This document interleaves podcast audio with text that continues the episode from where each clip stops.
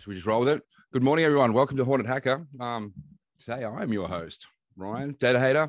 Today, we've got uh, Mike Monique from DroneSec. Say good day, Mike. Good day, everyone. Good to be here.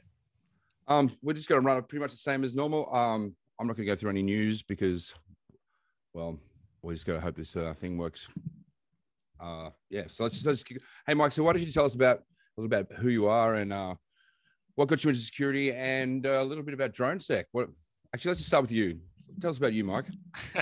Nice. Yeah, okay. So um, I work and live down here in Melbourne, Australia. Um, I've been a security professional, or at least in the InfoSec scene, for um, almost my whole life. Um, and that, that doesn't mean from a baby. It's just uh, when you start picking things up, um, you go with it. Look, I've dabbled in everything from um, pen testing to red teaming, uh, the physical intrusion side, and then kind of uh, made a segue into drones. Um, that drones element has been since around two thousand sixteen. Um, and from about two thousand nineteen, we really took down the business avenue um, and started taking a, a more serious look at it in the global side of things. So Um, I have passions in the, the capture the flag and gamification space. So a big believer in gamification to enable security skills. Um, I wrote a thesis on it back at university. So when I talk about gamification being a big part of my life, it, it has. Um, and uh, yeah, other than that, it's just been uh, a bit of a roller coaster through my life of um, a mix of open source intelligence leading towards uh, drones and cyber-physical systems, and kind of that interconnection between um, cybersecurity and physical security. Uh, I think that's the biggest part of, of where I've kind of moved into, rather than just focusing on the digital side, which was um, for a long time the norm. So they okay? Oh, I can't hear you, man. There we go. Can you hear me now? Yeah, gotcha. But tell us about that gamification thing. What was What was the attraction there? What what got you into the game, like the gamification style of things? Yeah, so gamification was pretty important for me because back at um back in university, so I, I was into security before I, I started at, at university, but going into that, I realized a whole lot of that was really theoretical, and there was you know hundreds of people back then who wanted to learn um, pen testing skills or hands-on um, skills and how to actually do the things we're learning about. And for a large part of them, just, you know, multiple choice question answer was not the way that you learn security, um, especially when, you know, you'd be learning about things like encryption and, and, you know, how encryption saves stuff, but you wouldn't actually learn how to, you know, put it onto a server and allow that server to be more um, safer or, or things like that. So the, the hands-on part was missing. Um, and so, you know, I found my thrill initially before university through practical hacking. And for a lot of the kids that were in my same cohort, um, they couldn't do the same. You know, there was no practical element. So we started doing a lot of capture the flag events, you know, um, everything from the, the in-person ones to the online ones. Um, Australia has that, you know, large um, university cohort one that happens every year and that type of thing. And you just see kids start to thrive on it, right? So the moment you put something in their hands that they can see what they're doing in front of them, it makes it so much more uh, interesting. So we, as a, we started up a security club, and we focused on a, you know, learning through doing and seeing the changes in front of you, and everyone getting good at something particular, right? So you'd have someone who'd start getting good at forensics, you'd have someone who'd start getting uh, good at reverse engineering or web applications, that type of thing. So there's a few elements to gamification which are awesome. The one is the, the ranking system, right? Because they feel like they're, they're they can see their progress in real time. Yeah. Um, the other one is that that kind of comp that competitive edge, and that's something that I I thrive on. Other people maybe not so much. I know people who hate capture the flag, um, but some people just love the thrill of you know having to be able to compare themselves to a, a leaderboard or a ranking. Um, The time pressure is something, again, some people love, some people hate, uh, especially when it comes to O C P exams. Um, but in a C T F setting, it is a great motivator to learn a lot. And you think you're struggling, you think you're bashing your head against a wall, but you get to the point where you just, you look at yourself and you're like, over the past twenty-four hours, I've learned more than in six months of trying to learn this by myself, because it was just, you just keep going, keep going, keep going. You're hitting that resistance. Um, so the time pressure is one, the ranking system is another. Um, and then again, it was just almost real life scenarios. Not all C T Fs, but a lot of them do have good scenarios, which make it fun, make it interesting, and are based on something that's happened. So um, like, a, like the CyberCX one, the CyberCX one with the bank hacking, that I had so much fun at that. That was like the, probably the most fun Australian one I've done. Nice. Okay. Yeah, there's um, there's a few good Aussie ones. Aussies have a great way of entwining the story into it, right? So yeah, uh, the storytelling is a big one. Um, yeah. So the the gamification part after those uh, years at uni, I actually ended up doing an honours degree um, because I, I just wasn't ready to step out into the initial graduate positions that there seemed to be in the in the industry at the time, and so I thought, what a a better way to write a thesis on why gamification works for security education and learning and things like that. So that's kept close to my heart. It's it's never been a part of um you know work or, or paid work or anything like that. But I've yeah. I've had fun making C T Fs and playing in them for a very long time, um, both me and my wife. So it's it's a lot right. of fun. It's something we bond over. Yep. Oh, so your wife's involved in the security scene as well? Or yeah, that's correct. She's um she's on the, the, the blue side. So red yeah. side and blue side, it makes a, a good couple. Oh, what a right? perfect couple. Couples that hack together, so, stay together. so, walk, so walk me through how you got from uh, doing your honours then onto OSINT work, you're saying open source intelligence, and then from that into DroneSec. How did that progression, progression happen? Yeah, so the OSINT part um, has just been an interesting kind of sideline. So um, OSINT was something that, that was my speciality. I was I was great at um, back then during C T Fs and, and that type of thing. Um, but for a while, you know, we, we were working on, I'm sure you've heard the Trace Labs uh, missing persons work. That was good fun. You know, that's where you've got to use open source intelligence skills for fi finding and, and locating missing people. Um, we did pretty well at some of those. And, and the whole point was that we brought people in that then could, you know, sharpen their skills.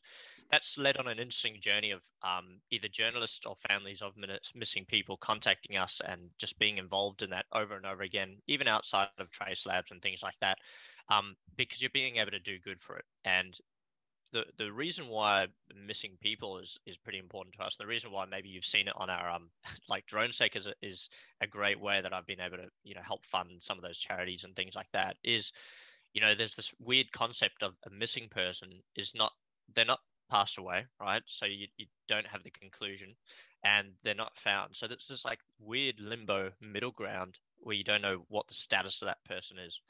Um, and so using something like OSINT is one of those left field skills that hackers can use to do good um, and do good by families and, and, and help them know that there's, there's someone working on it out there. Um, So that kind of stuff's to the side. It doesn't lead directly into the, the DroneSec side, um, but we we definitely utilize some of those for open source intelligence when it comes to threat intelligence and drones. Um, the way I kind of got into that was, uh, well, I initially started working, did a short stint at um, Defense. I worked at B A E for a little while um, with a just absolute A team over there for a little while um, that was doing pen testing, and then moved into PrivaSec as well and did security consulting for some time. Um, but it was actually at, at B A E where the, the idea kind of triggered. There was a um, project that was hacking into drones and being able to just see a drone flying around one moment and then being ported to the, the, the keyboard the next section and seeing the video of the drone on the laptop and then the drone just being completely controlled. You know, I was sitting there going, you know, why is this not a more important issue? There's there's drones being used for mobility, delivery, transport. They're going to have all these things in the future um, for, for very good reasons, right? They're cheap, they're effective, uh, they've got huge feature sets, they take people out of dangerous jobs. There's all these good things about them. Uh, and so I'm like, why is no one focusing on these, either the, the exploits themselves and the vulnerabilities of the drones or trying to harden them and trying to protect them? Um, and those, That was kind of early days. You know, drones were still using Wi-Fi as, as um, connectivity and, and wireless, you know, protocols and that kind of thing. So really weak stuff. But still, there was there was commercial drones that were weak and vulnerable. And so I thought that was surprising. Um, so from that point onwards, I started researching in the area. Um, but it was still it was nascent for a while. You know, no one wanted to take drone security services for years until, you know, two years ago. Um, and even even still, it's a tough battle. It's more about educating them what's out there and the threats um, before getting to it. So, look, so what the, so what was that tipping point two years ago? The tipping point that uh, that changed people's minds that got DroneSec, like gave DroneSec that edge. Yep. Okay. So we, we were trying to show them that we could do services like pen test drones, harden your drones, you know, be able to show you how weak your drones are. Um, And the one thing is that not that many companies were actually using drones in a commercial capacity back then, not enough to warrant um, security services. The, the other thing is that, you know, uh, the counter-drone industry started rising up. And it's really important that you know that, you know, there's no cybersecurity of drones without the counter-drone industry. So the counter-drones are the, the systems that will sit there and either take out a drone in the air, um, geofencing, um, R F hacking into the drone and manipulate it to land somewhere or spoof it, um, or, you know, shoot out of the sky.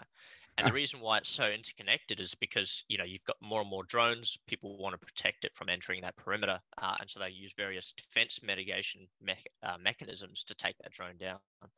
So one of those big tactics is by hacking into the drone, um, or, or providing more power to get the drone to stop midair. Look, at the end of the day, it's it's just a hovering laptop, right? So it's got a Linux yeah. O S. It's got, you know, probably got I P tables sitting in there in the drone. It's got all these same kind of things as a computer. Um, so the counter-drone industry started rising really quickly in pace. And that also meant that, you know, people looked around, they were like, wait, we're, we, we're using drones, even eighty thousand dollars or, or one hundred thousand dollars drones.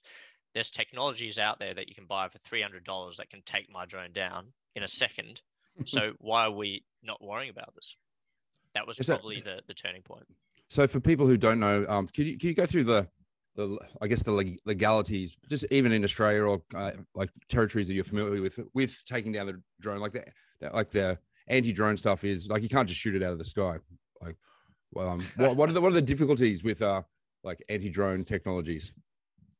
Yeah, I mean, you can uh, you can shoot out of the sky in some parts of the Middle East, right? It makes it a bit easier. But um, over here in the home base, it is it is really difficult. In fact, you can't even manufacture counter-drone systems over here to a certain extent because they have uh, G P S uh, jammers or things like that. So there's a, a slew of um, legal issues. And again, I'm not a lawyer, but the, the first one is the Cybercrime Act, right? You can't um, hack into someone else's computer. It's an operating computer.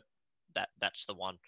The other one is interfering with an, an operating radio, radio communications device, right? So you can't interfere with that um, and, and manipulate its signal. Uh, the next one is the fact that it's still considered an aircraft. So you're actually um, manipulating an aircraft's trajectory or, or control, right? You're, you're making an aircraft lose control and, and fall down. Uh, so there's a slew of stuff that, that'll either land you in prison or a pretty big fine if you do take a drone down. Um, that's because the legislation is so old, but once you have counter-drone stuff, right? I'll give you an example. Um, it, it's, it's quite, uh, it's quite a problem in China, for example. Um, people will use drones to drop, say, uh, poisonous meat into pig pens and, and cause the price of pork to go up because there's, you know, the, the pigs are, I, I probably need to put a, a bit of a trigger warning there. Um, but there's a lot of people using drones for bad. And so people, others will buy those counter-drone systems, install them, aim them at the sky and, and jam that area or stop that drone from entering there. The problem is you've got planes going overhead and those planes can get affected. Their G P S systems get affected. Their other systems get affected by these counter-drone systems. And so it manipulates a whole bunch of other stuff out there. It's not just a, unless you've got a very specific system, it's not a very narrow band targeted, you know, attack no. on that one R F band. Um, a lot of the time it's just like, goes wide and attacks everything out there. So yeah. there's reasons why it's here. Counter drones are still used in Australia by police in some occasions and military, um, but your average industrial control system, uh, that type of thing, can't use it. Okay, so sorry, I just dropped out. So, um, so what what are the solutions in Australia? Well, how, how do how do how do Australian companies get around around this? Like. Yeah. Okay. So you've got um, you've got a, a drone problem, and um, probably the the most common thing we hear is like, I've got a drone problem. There's drones flying over. They're doing uh, you know, reconnaissance, surveillance, you know, that type of gathering, um, or they're causing an issue, and that's where people go back to the you know the cybersecurity side of things. You know, how can we maybe even just passively detect where the operator is and then send the police or send someone to them? Um, again, there's certain laws around that, but look. When you have a drone in the air, you've got a controller somewhere that's sending those commands, um, depending yeah. on the drone, right? And it's an R F-based signal that's coming to and from. So depending on how you're detecting things, you may just be able to pick up where that operator's um, controller is even before the drone's taken off. So the moment it creates that that sync with the drone, yeah, you can pick that up with an S D R or, or something like that. And hello, there's my cat. Uh, oh, cat, how are you?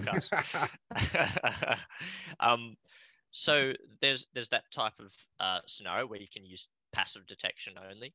Um, trying to counter a drone at the moment, uh, there is very little hope for you if you're just a, a you know, an average citizen. It's very, very hard. And that's what's trying to change as time goes on.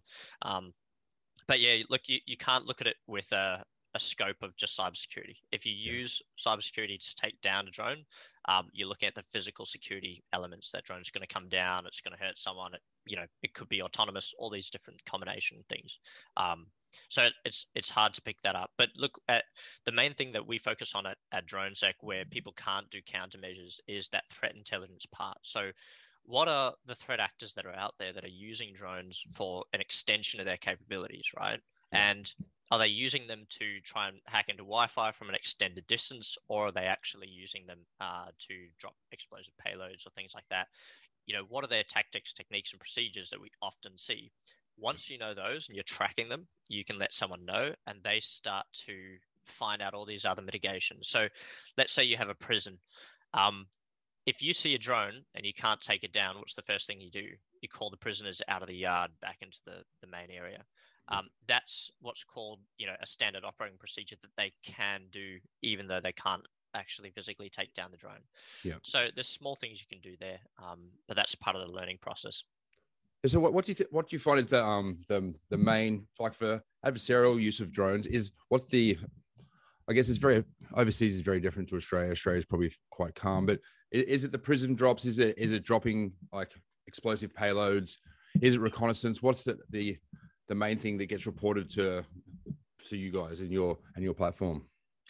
Um, yeah, so. Probably um, intelligence, surveillance, or reconnaissance is the main yeah. one, right? So you can you can send a drone up and, and see what's happening for five kilometers away, uh, whether it's um, precursor to a robbery that occurs because you can tell no one's home and you've you've done a scoping of that. Um, and I, I see Gab's put his um, hand put the yep. hand up. So go for it, Gab. What, you got a question, mate?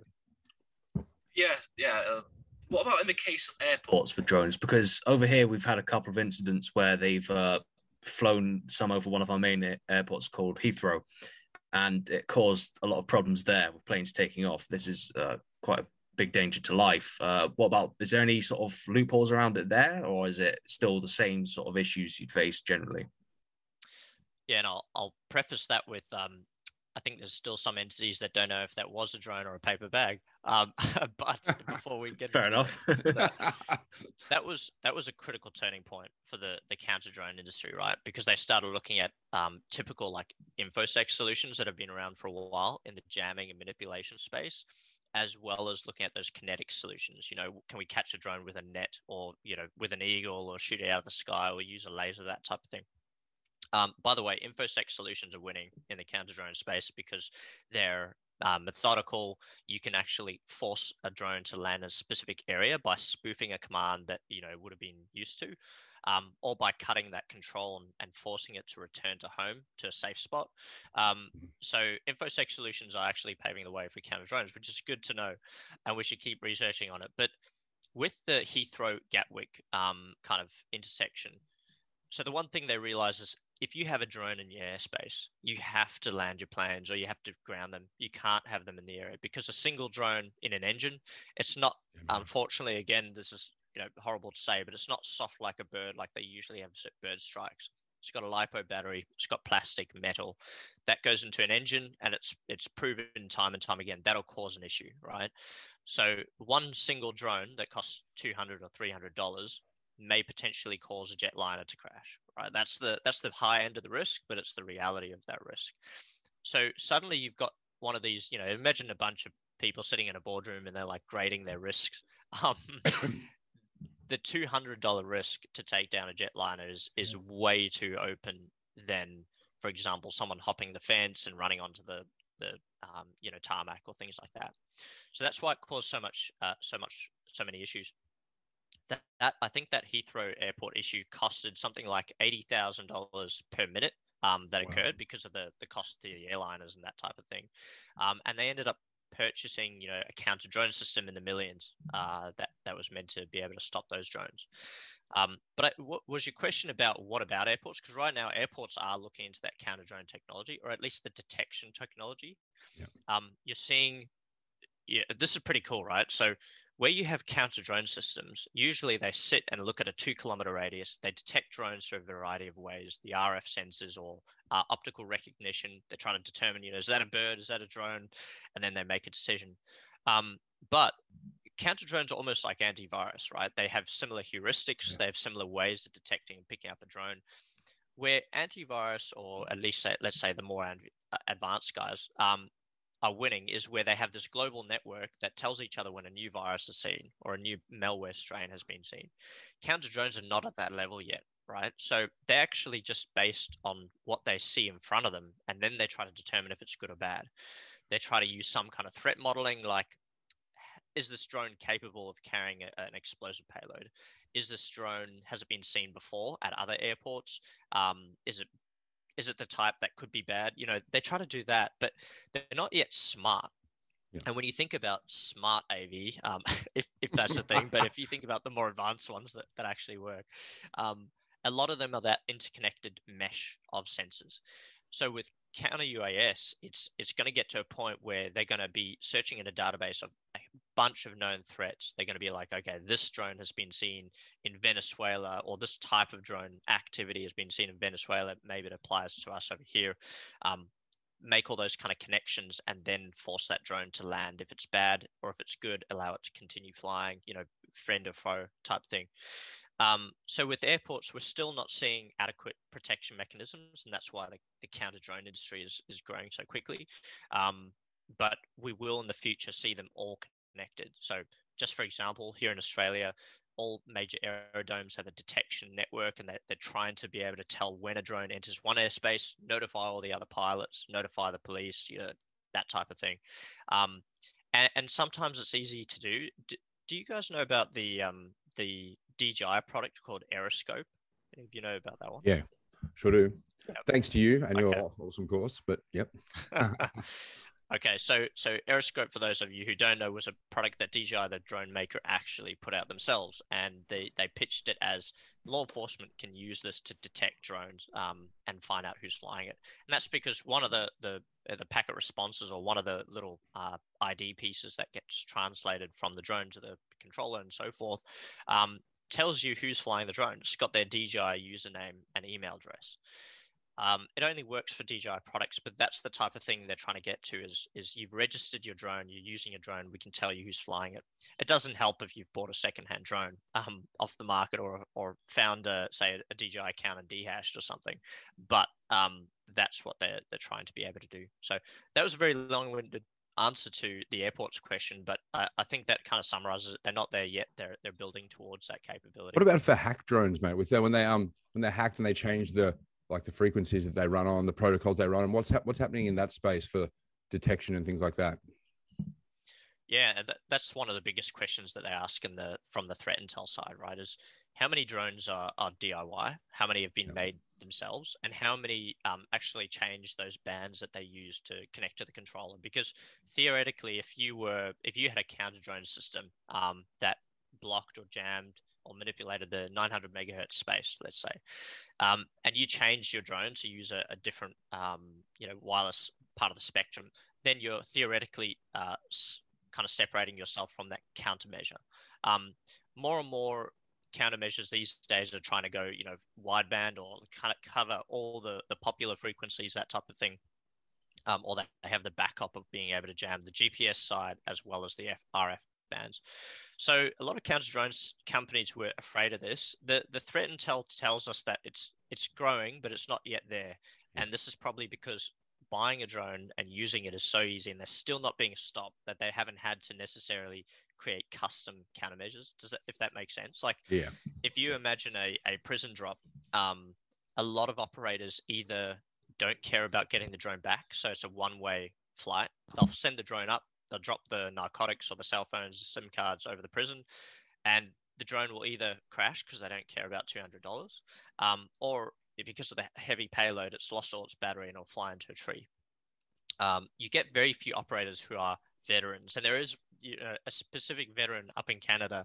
He was caught, excuse me, um, he was caught because there was some forensics on the drone, which gave them the attribution of where he had taken off from. The guy as well had done some updates at his home. He had turned on the drone to do that. And because that registers the G P S location, they were able to go to all those targets and they found his house. So forensics on drones is, is something else. But he had flown over forty missions to a single, oh, sorry, three different prisons in the area. So he was almost like a contract drone dropper. And we're going to see a lot more of that, I think. But um, yeah, the, the forensics part's really interesting because you can, there are ways to scrub forensics off a drone, prevent caching, use secondhand accounts, do all that kind of, you know, nefarious stuff, um, or just privacy aware stuff. Um, so you can do that, but just flying a drone, like, you know, for example, the other day I went for a walk um, at, at my local park. I spotted a drone in the tree. And so that drone had been caught there, took it down. You take the S D card out, you take the onboard storage out, and suddenly you can find out, you know, where the person had flown. You can take all the G P S data where, where they've been. You can take the E X I F and, and metadata from the images, the videos. You've got the video footage itself. Um, there's a whole bunch of things you can do in attribution to find out who was flying that drone, and also map on, say, Google Earth, the flight path of where it had been, the elevation it had been. You know, there's tools that make that easier, but you can do that very simply um, just with y- yourself uh, and a drone. So, Rick, do you want, uh, you've got your, you're here, aren't you, Rick? Hey, yep. Hey, man, how you going? So, Rick yeah, works good, in good. Rick works in uh, maritime cybersecurity. Uh, did you have any questions for Mike, buddy? I do, yeah, yeah. It's um, quite an interesting topic for me because uh, working with yachts, obviously, some of the bigger yachts have some uh, quite sophisticated systems on board, including those to um, detect and defeat drones as well. So, uh, obviously, in different countries, there's uh, different aspects around regulations and uh, that kind of stuff. I just want to get your opinion on the, the regulatory side, um, of, especially of the defeat, because we kind of have to leave it in the with the responsibility of the operator with a uh, with a clause that says, look, you know, you need to know exactly where you are, what you're doing uh, before actually operating this equipment. Kind of passing on the responsibility. I just want to get your opinion on uh, the advancing regulate or just the regulatory side. I'm not even sure if it's advancing at all. That's quite different in different countries, I gather. It is, and I, I would have no idea what it's like in, in maritime law um, or outside of a country's borders like that. But one of the reasons regulations exist is to prevent, let's say, not a yacht, but a larger ship Um, or a military or a naval ship from getting a counter-drone system that interferes with their signals, right? So the, the regulatory side says, you know, you can't use this because that that might leak out and interfect, uh, affect your communications or, or things that are happening on the ship itself. Um, maybe not so much with a yacht.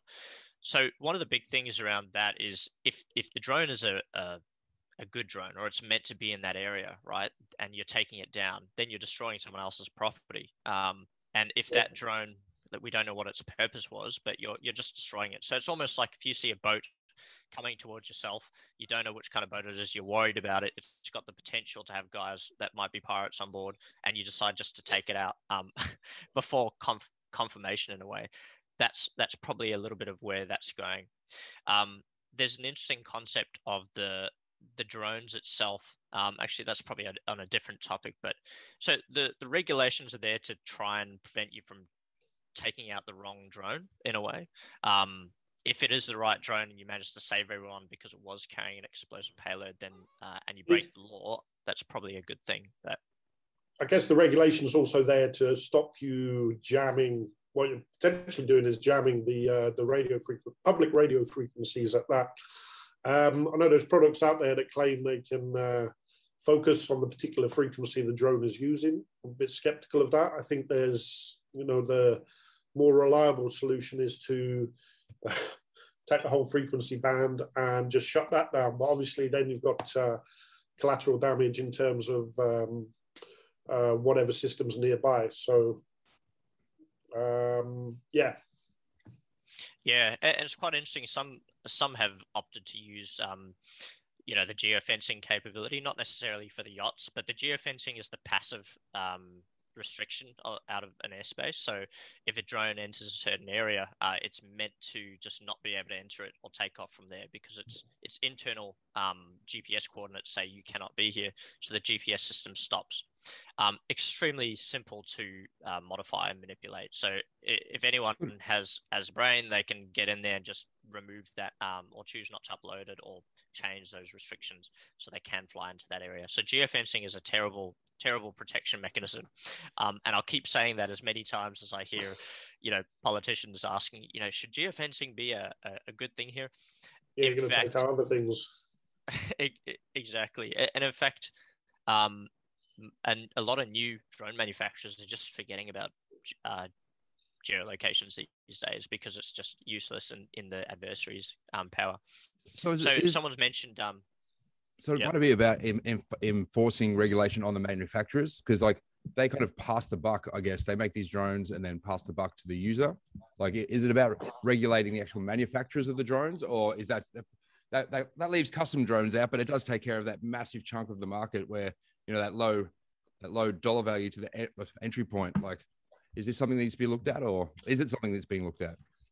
It is something that has been for, for a little while. So, for example, D J I, the drone maker, they've had geofencing in their systems for a while. You, you can't necessarily fly that drone into a certain area that's been protected um, unless you manipulate it.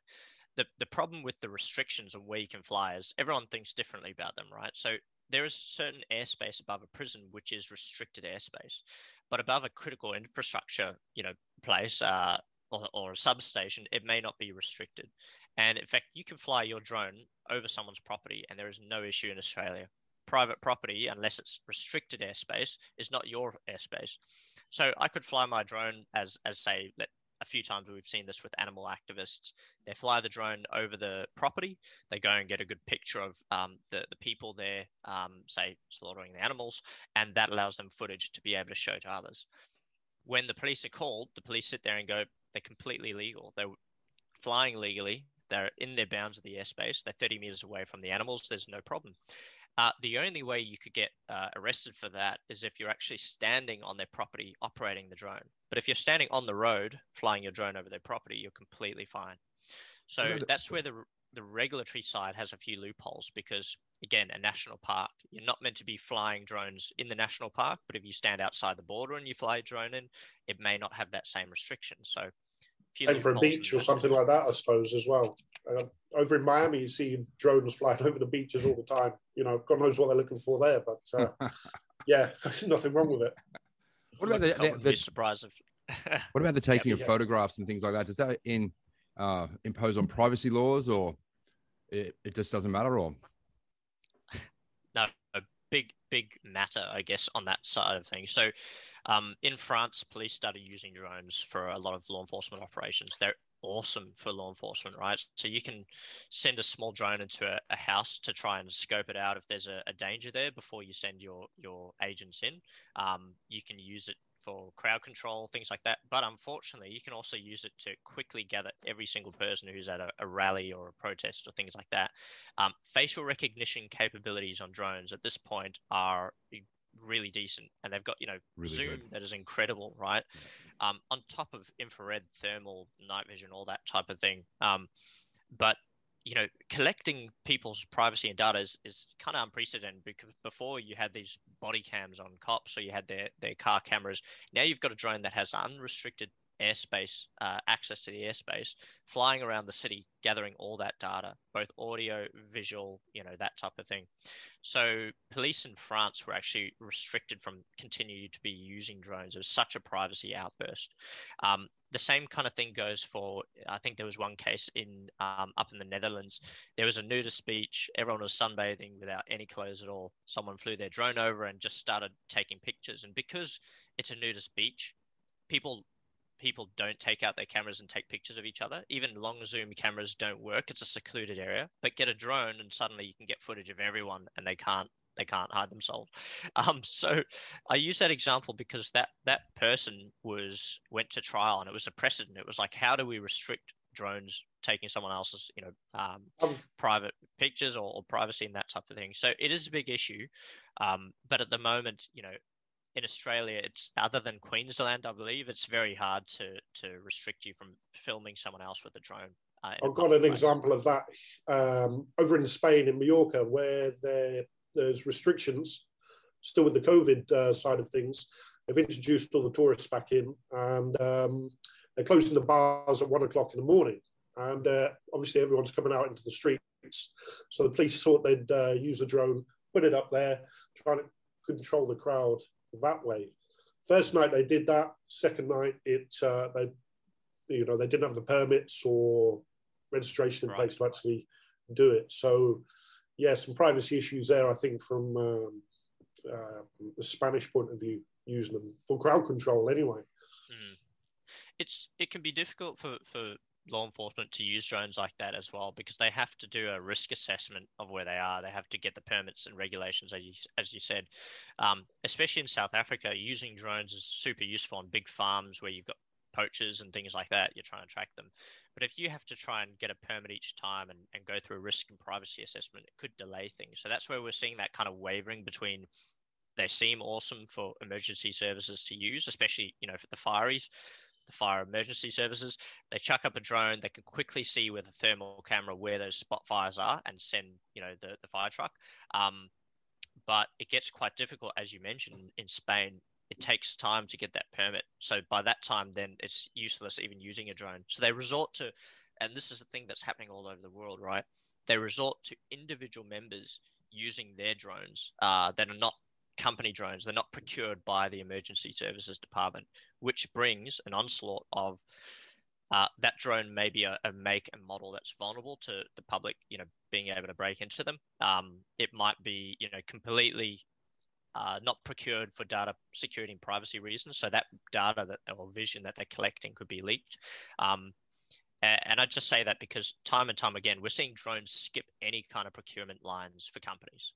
Yeah. Uh, as in they will not go through pen testing, they won't go through vulnerability assessment, and they'll buy them from some street vendor, if you want to call it that, because there is no methodology to test drones. Yet, if they brought in a laptop, they've made sure it's got, you know, BitLocker on it, they've made sure it's got E D P, all these different things.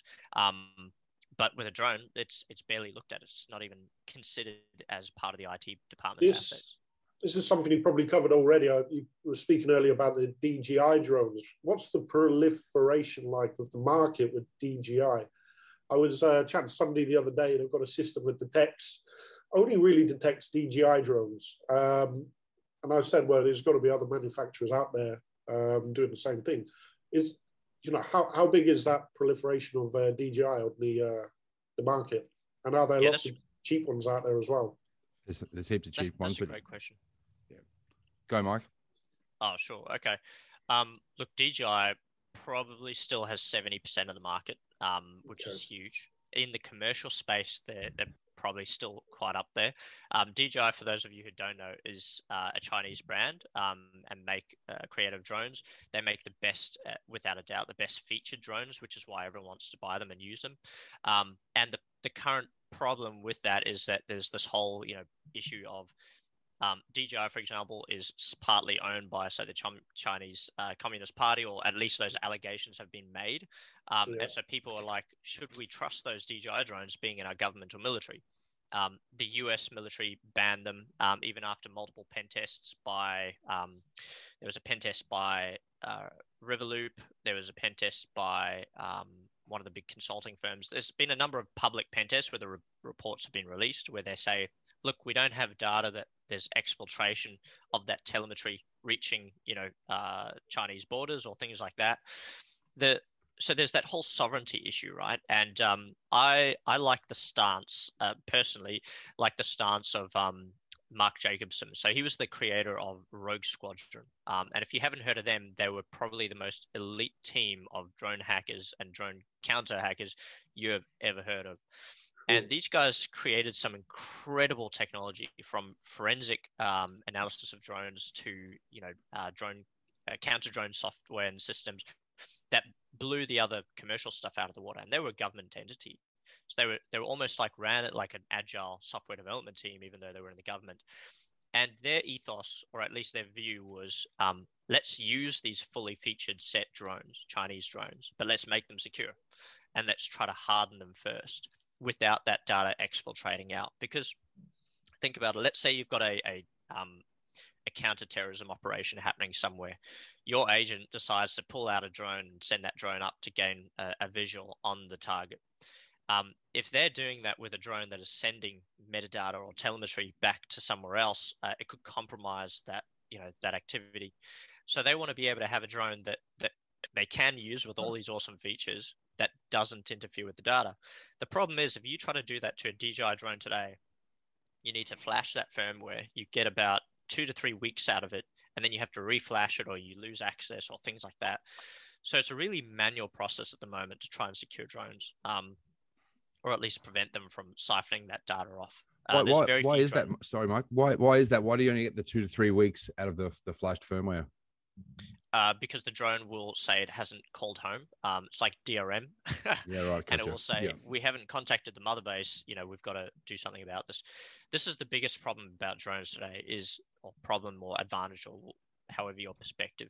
They have to be connected to the internet and they have to be connected to their manufacturer a lot of the time. Um, and they have to make those homing calls because their features rely on being internet connected to do all this kind of stuff. Um, we just saw Parrot, one of the big drone vendors, put out a drone that is four G only. So you can only fly this drone with G S M, you know, using the cellular networks, which means that drone is always going to be on and active and accessible through the internet. Um, you'll probably see it on Shodan somewhere.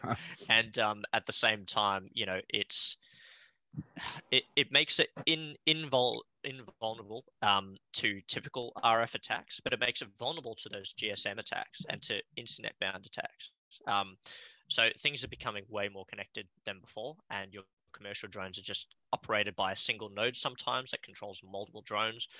If you're able to compromise that node, you sometimes get access to all those drones, all that data. It's it's starting to go by an order, order of magnitude at the moment. I'd have to trust in that company that's uh, selling you the drones as well, then, by the sounds of it.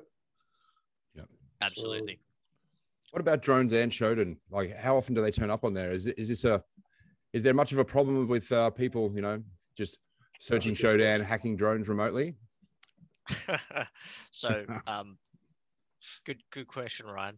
Back in two thousand eighteen, uh, we started a research project um, internally here, and it was to try and find as many drones as we could that were on Shodan and be able to show people or demonstrate that they're online, always accessible. Um, we were able to find drones that are sitting in a, a certain box, you know, for surveillance. So if someone is detected on the perimeter, or every fifteen minutes, that drone will fly up out of that rechargeable box. It'll do its round. If it spots someone, it has a speaker to warn them out of the area. Uh, it will record vision. It will have a floodlight on that person. It'll go back to its post and recharge for the next run. Um, those kind of drones are sometimes controlled by what's called a remote operating center, or a R O C, um, from halfway around the world. So those types of drones are always connected, and some of those will appear on Shodan. It's not too hard to find, but I think the scariest thing of all, um, and this is a, a talk that I think you can find uh, on the internet somewhere, is we managed to find a live counter-drone system on Shodan. Not just one, but seven, right? And these are systems that are sitting at places like Parliament House, right? Not actually at Parliament House, but they're sitting at Parliament House protecting the airspace from drones. You are able to find these systems online via Shodan, and then worst of all, Their, their security is abominable. So you're able to just interact with that A P I. You're able to either take that drone off, uh, stop it from protecting drones in that area, compromise the system. You know, so there's some issues when you think about what is a what is a person like me going to do if I want to fly a drone out of prison? If I okay, so let, let's step this back. First thing I'd probably do is is send up a canary drone. So a small drone with no payload, being able to fly it over. And if it gets detected or compromised, then you know that there's a counter-drone system in the area. This is a typical uh, tactic that we've seen in Canada that happens again and again. So once the drone has been taken down, you're like, all right, they know that there's there's a we know there's a counter-drone system. So how do we overcome that counter-drone system? The one is being able to locate it on the web and disable it, right? Because you don't want to fly a drone where there is a counter-drone system. Um, and so that's your one tactic. The other is just physical intrusion. So a lot of the time they're relying on these counter-drone systems to sit on a, an, a tall advantage point to be able to have a view of the area, detect and uh, mitigate that drone. But if you could pull out the power, if you could manipulate that physical system, if you could get access to it somehow, then you're just allowing yourself to get in there. So a lot of the time we're seeing both on the OPSEC side and on the uh, physical side and digital side, these counter drone systems are, they can protect against drones, but they can't protect against people attacking them. And I think that's a big worry is, you know, they're dealing with, with aviation systems, yet they're failing to secure them properly as well. So there is some interesting things on Shodan. Um, we, we, for a reason, didn't include everything within the uh, one of the training courses that you would have done, Ryan. Yeah. Um, but I think we hinted. It was very interesting though, mate. Very, very interesting. It didn't take much um, maneuvering to figure out what needed to be done. Um, so is it, it the, so you've got an anti-drone system. Is it the manufacturers that are shortcomings there, like with the, the OPSEC stuff, or is it just the it's just the, the industry industry isn't mature enough yet to understand what's what it's vulnerable to? Speed to market, um, being the first to market counter drone systems, the ones that started first are generally the ones that are still around today. There are hundreds and hundreds and hundreds of counter drone companies. Each one thinks that it does the best job at radar detection or countermeasures. Um, we've seen everything from a, bo a box full of Yagi antennas um, that are connected to, you know, a Hacker F one um, type thing. We've seen, you know, systems that are uh, super expensive military-based systems, but they just decided to get into the counter-drone space because they were already doing something similar. Um, the best counter-drone systems out there are, are stacked multi-systems, so optical recognition, acoustic, R F. You know, you had problems with the acoustic guys trying to detect a drone, and then a lot someone would mow their lawn a kilometer away, and suddenly they get a warning that there's a swarm of drones incoming, um, because the the acoustic signals from the lawnmower affected it. So you can't rely on one single source. Just like using, say, a forensic tool, you've got to use multiple to to be able to determine what's going on. Um, the manufacturers want to be first, and they want to capture that market. Um, And everyone is asking for counter drone systems at the moment. You know, you've got a thousand different U S military outfits with no single procurement area trying to secure their own counter drone systems. And so there's a lot of things called test and evaluation where they're trying to determine the effectiveness of a system um, and how they measure if it works or not. But at the moment, you're you're right on the money when you say it's a vendor issue where security is second to mind. The first thing is taking out a drone, and the security side doesn't matter as much to them. Um, yeah, that's that's where you need independent evaluators to come along and say the system is vulnerable to X, Y, Z. The, the cost of these systems are pretty prohibitive as well, from what I've seen. You know, ranging from tens of thousands up to potentially millions, depending on the uh, application of it. So, yeah, I'm not sure how they can get away with charging that. Hey Rick, is this a, is this a, a big issue in your your part of the industry? A, a drone something that are on people's minds? Um, they are, but the, the costs, like I say, are quite prohibitive at the moment. So, um, you know, with the with, with larger yachts, for example, they're going to go all out. They're going to spend a couple of million on a on a really nice, fancy system, military grade, and um, yeah, you you won't get a drone near it. Um, some of these systems, like I would asked about the D J I drones earlier, there's some systems you pay millions for. They detect ninety percent of D J I drones. But then the others, the, the detection isn't so good.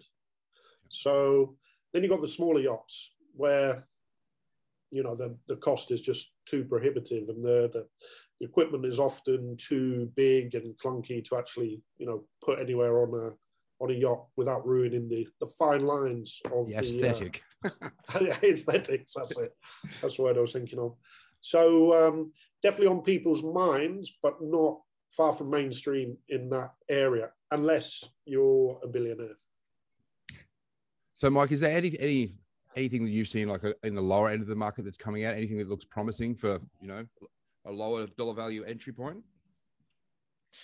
Um, yeah, look, there's there's a lot of detection sensors which are getting cheaper. So they're realizing they can't necessarily charge a whole bunch for a single sensor that is, you know, a one point, it has a three sixty azimuth, and it, it looks for drones up high and around it at a, you know, five kilometer radius. Um, what you're seeing being a little bit better, and it comes back to that smart cities model of cities that want to have an entire um, operational view or common operating picture, is small sensors as a mesh uh, placed at strategic points around a city. So what's the perfect example of that? Well, mobile cell towers. So where you might see uh, detection networks starting is those mobile cell, cell towers or, or um, G S M towers, where they're each uh, at a point trying to detect different drones um, from an R F basis. So you can see things as cheap as, you know, one thousand five hundred bucks per sensor. Um, and so that, but then you're timesing that by, say, twenty or thirty around a perimeter. Um, that's not the countermeasure side, though. If you're trying to counter a drone, those solutions can cost, you know, a variety of ways. But as as Rick said, it was it's more the military systems that costs in the millions. Um, some of the common ones, like, you know, those drone guns and things like that, they're, you know, sometimes you can call them a, a glorified Yagi on a, a, on a with a trigger. That's right. Yeah. Um, oh, man, they look real and, cool. And yeah, that's right. True. Very futuristic. Um, Those ones can be on the cheaper end, but they, they can sometimes still be, you know, seventy to two hundred K for a, a countermeasure. And what's the whole point here, right? You're trying to stop a drone. Yes, the risk might be in the thousands or millions, but the drone itself is only two hundred dollars or four hundred dollars. So your mitigation is costing way more than your return on investment, if you want to think about it in business terms. Um, and, you know, it comes back to that story of back when, um, back in Syria, one of the height of ISIS, you know, the U S Army had to utilize um, one of the Patriot missiles to take down a drone. And they looked back at it and were just like, look, this was a four million dollar missile, you know, against a two hundred dollar drone. The economic trade-off was so different. Um, it's almost not worth it. You know, should we, what do we do here? So at the moment, the cost to defeat a drone is a lot more. And that's where I think, you know, from the InfoSec side, there's so many solutions that we come up with, open source stuff, which is free, that could do a better job. Um, but it, for some reason, the, the InfoSec community hasn't necessarily seen that link or connection between the, the counter-drone elements um, just yet. That's why hopefully there'll be a call to, to more people to get into the space, because look, we've had some really interesting people join, um, well, DroneSec, but the drone security kind of industry. Um, there have been people that have built some of the, the Wi-Fi tooling that a lot of you and I use that have gone into the industry. There's also been those that were, say, military drone pilots or fighter jet pilots, and they've come into the space because they realize there's inter- intersection of, you know, aviation, cybersecurity, drones. Um, and, and if you look at it, it's almost like you've got your C I S Os, right, of companies, and then you've got your C S Os, and the C S Os are, they look at both physical and digital security. That's the only way you can look at drones is, what kind of digital things can I do to a drone and what kind of physical effect will it have? Because that drone is now hovering around somewhere. Uh, that was a bit of a rant, but you, you get what I'm saying. Is, it's is, a cyber is that what makes system. It difficult? Because it, it's a, a cyber, cyberkinetic weapon. Is this the, is this what makes it di- difficult to, to, for C I S Os and C S Os to like make policies about because it, because it spans those two areas? Yeah. It's like who, who owns the drone problem, right? Like if you're a company, um, does your tech department own it or the operations guys?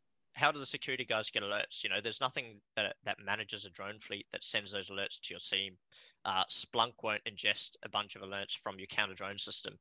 So who who is going to combine that? So that's the big problem. That's one of the problems that DroneSec is working on, obviously, but that's the issue where no one knows which area of security it's going to fall under. So so tell us about what, what DroneSec's doing.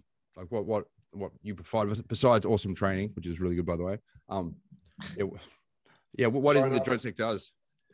Yeah, and I appreciate the, the comment, Ryan. Ryan, um, honestly, we, we get such good feedback from people in terms of how to make it better and how to improve it. Look, the training was quite interesting. So DroneSec creates cybersecurity and threat intelligence solutions for drones. Um, the, the whole point here is that we try to look at protecting friendly drones um, from being hi- you know, hijacked, hacked into, denial of service, as well as that phase of those malicious drones. Uh, and we've we started out by doing that with threat intelligence. Um, The way we we first started, we were doing a bit of red teaming with drones, so physical intrusion uh, simulations against, say, substations or you know um, government buildings, that kind of thing. How can we use a drone to surveil the area, find low-hanging fences, be able to you know watch guard timings, you know, see if they actually notice the drone near the window uh, or gathering Wi-Fi, um, you know, data, that type of thing. And drones give you an unprecedented advantage in a red team um, for various reasons. But when we came to do these scenarios and when we wanted to test a scenario, we were like, we have to mirror real life activities, right? You can't just come up with your own ideas for using a drone against a, a perimeter. So one of the requirements of this was to gather as much realistic data as we could about other attackers or adversaries using it in, say, Canada, the U K, Australia, but also the Middle East. Um, so we started gathering the threat intelligence, and we were trying to gather as many um, incidents as possible. And so we designed an internal tool just for ourselves because we were consulting at the time. And we, we called it Notify, and we basically um, allowed you to use big data in a way that's like you search in, uh, let's say, a type of drone. You'll get all the incidents that relate to that drone, how they were used, the tactics, techniques, procedures, the locations, that type of thing. Um, super useful, for example, if you were to look up, um, say, like betting or gambling, you'd find all the incidents where people use drones to cheat the, the system, uh, where they're watching a race and they can bet on a horse before the, the systems update, that type of thing. Um, So that internal tool, we were just using ourselves, and then continually some of our, our customers were like, you know, what are you using to create these simulations? How are you creating a scenario with this type of drone? You know, how do we know it's going to be realistic?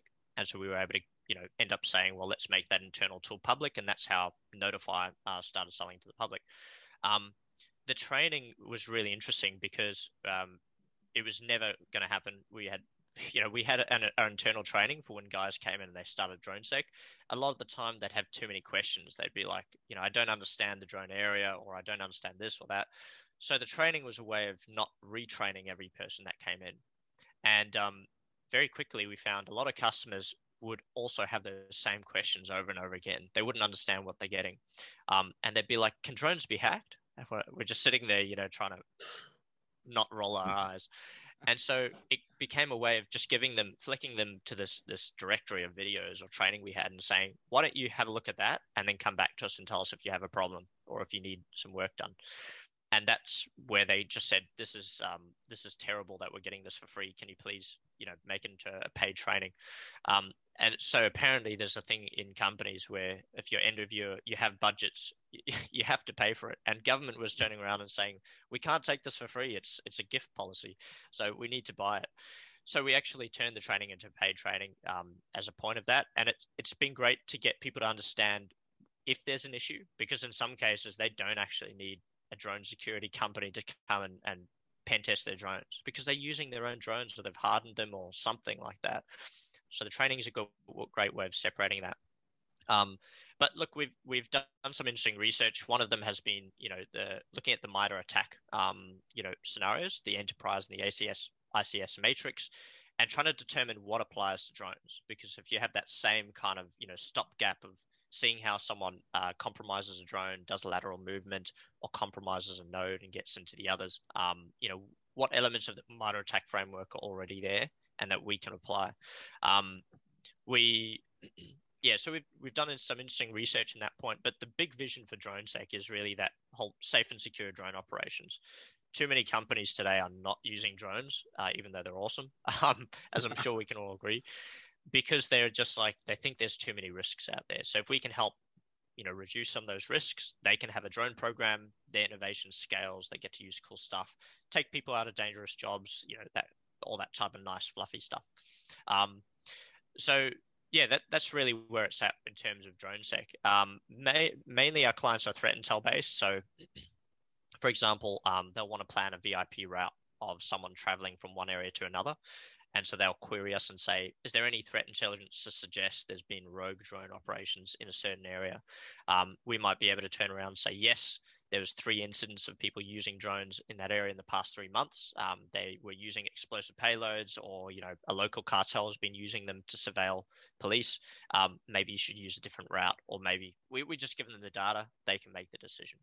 Um, and then, of course, there's the the cybersecurity side. So Ryan, you may have seen a little while ago, you know, there was a, a forum um, where a post appeared about a, a drone schematics being sold. Um, yeah. They wanted to sell it for like eighteen thousand dollars, and they would give you the blueprints or the schematics of the drone. Why is that important? Well, if you can reverse engineer that drone, you find out how to create that, that spoof. You can then force that drone down if you see it in the field. And this was a military drone. So that's yeah. why there was a bit more care around it. Um, So we use a lot of open source intelligence. If there is a drone video on TikTok, um, we'll, we'll probably pick it up. If there's a drone mention in some kind of language somewhere, we're going to pick it up. Um, and that comes back to, you know, being able to determine if a counter drone system has seen a drone or not. You can compare it with open source intelligence and be able to tell if it was if it was good or bad. Yeah, cool. Well, it looks like we're coming up to the hour mark. Um, does anyone in the audience have any questions for Mike or Rick? Um, I think that's good for now. I'm, I'm really interested in the uh, threat intelligence piece. So um, sounds like you, you've given the course a thumbs up already. So yeah, man, it's, it's actually, it's myself, actually, so. it, it was amazing. Actually, it, it was opened my eyes to a, the, how wide the whole drone space is. Like it's, it, oh, it's massive. It, it's, it's, massive. it's, yeah, it was, it was mind blowing actually. Some of the stuff I learned in that just, uh, yeah. I think really we, we probably only just scratched the surface here this evening as well, but um, yeah, yeah. I'll, uh, I'll be in touch, Mike. Mm, that sounds good. Uh, look, one last thing. I, I saw a comment there that said in France they were using drones for, you know, speed cameras, watching, you know, motorways and things like that. And just Same wanted to, yeah, just wanted to, to remind you about one thing that happened, and it was pretty interesting. Um, so in Israel, there was this research project that was based on, you know, the where you have Teslas or vehicles that read street signs as they drive past. They'll read a street sign that says eighty kilometers an hour. And so they'll change their pace to eighty kilometers an hour. And they found that, you know, by using a drone with a small projector based on the bottom of it, you could fly to one of these signs or fly to one of these uh, underpasses. You could shine a projection of a speed camera, or sorry, speed sign saying it's one hundred. And that car would automatically change the speed to a faster speed. You could also change it to a stop sign. And so when that car's, you know, hurtling down the freeway at one hundred kilometers an hour, it sees a stop, slams on the brakes. And so there's a whole slew of things that are, drones aren't just the thing that Crazy, changes it. It's just this extension of the capabilities, right? So super interesting area. Always happy to ch chat more about it. Um, always, yeah, definitely. Yeah. And definitely keen Brilliant. to get you back on for sure. Well, um, that's Hornet Hacker for today, mate, with your Australian host. Thanks for coming on, Rick. Right. Thanks for coming on, Mike.